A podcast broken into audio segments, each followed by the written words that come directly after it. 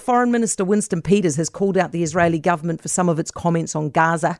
Israeli Prime Minister Benjamin Netanyahu has publicly rejected any chance of a two state solution. And after that, Winston Peters hit Twitter as well, saying that New Zealand supports a two state solution and he's deeply concerned that members of the Israeli government are putting this in doubt. Al Gillespie is law professor at Waikato University and with me now. Hey, Al. Hey, Heather. Happy New Year. Now, what do you make of Winston Peters getting in on the Twitter action on this one? Well, what he's saying is correct. New, New Zealand has supported the two state solution quite visibly since about 2015, but we haven't done more forthright steps like actually recognise Palestine as a state. What's going on with Benjamin Netanyahu? well, I, there's a number of people you need to ask that. It wasn't me, but I think what you're seeing is he has got a almost a free hand right now and that the only country in the world that can actually stop him is the United States. And he's publicly defying Biden because even Biden's saying mm. we need to have a peace process here. It, you're going to see a ruling from the International Court of Justice, which may or may not give provisional measures. It's unlikely that Israel will respect that if it goes against them. The only way you could get some kind of action is if it was forced through the Security Council, and it's unlikely the Americans would let that happen because of their veto. And so we're in a situation where there's only one country that can stop them right now, and Biden doesn't seem to have the power that he wants. Why not? Because it's a very critical issue for Israel, and some people in Israel think that they've got to extinguish the threat in a very direct and forthright manner, even if that involves what other countries see as contraventions of the rules of war and may involve genocide. Do you think that it is possible to solve this without a two state solution? I, I think a two state solution is very difficult, very hard, and will take a very long time. Mm-hmm. But it's the only option we've got because otherwise you're going to keep condemning every generation just to this cycle of violence. And it just, it, it's bad enough when it's contained within Israel, but the bigger risk is when it starts to spill over the over the borders.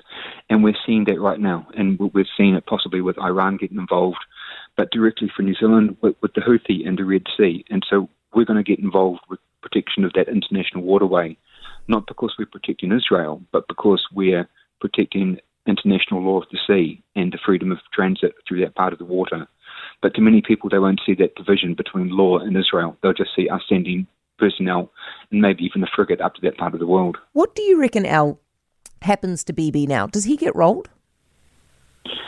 I there's a strong push that there is um, a justification for removing the senior leadership in both Israel and in Palestine, not not just with regards to to Gaza, but also at the West Bank as well. But Al, hasn't he made it worse for himself by being so aggressive, ruling out the two-state solution? Because he he doesn't. There's no sense that this man is part of the solution, right? He doesn't seem to be able to kind of come to a compromise. Doesn't he make it more likely that he gets ousted? He was already in a very precarious position yeah. before the war. And, and many people will often take a war as justification to use extreme acts to justify their staying in power. And I think that's what Netanyahu has now done. But I think the better chance for peace is if you changed all of the leadership for Israel, for Palestine, and obviously for Gaza as well. Like you can't have Hamas anywhere near power. Okay, tell me. And if you get a clean sweep. Yeah, t- tell me you what might, you think. Would you take a bet to say that Bibi's in that role at the end of this year? I don't think he will be. But having mm. said that, I, I think the thing that you've got to watch is at the end of this year is not Israeli politics, but American politics. Because if Mr. Trump gets back into power, he'll still be there. What you you reckon Trump will support this? I think he will. I think he will, he's very forthright on the direct support for Israel, and I can't see him backing away from any kind of forthright actions. Mm, but but the risk right now, though, is that the war goes sideways because in New Zealand's part of that sideways move. So we've got concern about the Ukraine. We've got concern around other parts of the world right now. But the one in the Red Sea is one that we're directly pledged to defend. That, that's our words. We will help defend it. Hey, and do you think there's a possibility that Winston getting involved? I mean, Winston's approach to this is completely different to Nanaia Mahuta, right? She had to almost be kind of cajoled into saying something about this. Winston's out there tweeting crazily about it. Do you think crazily, as in his his you know, he what he says is not crazy, just his interest in it. He's going for it. Do you think that he fancies himself as some sort of a potential player here to try to find a resolution? That that, that kind of positioning has been suggested previously with North Korea because he got to the front of a number of international debates about mm. that situation earlier. And as a elder statesman, he, he certainly has kudos on the international stage, and he could do quite well in that situation. But the problem is, is that we're New Zealand.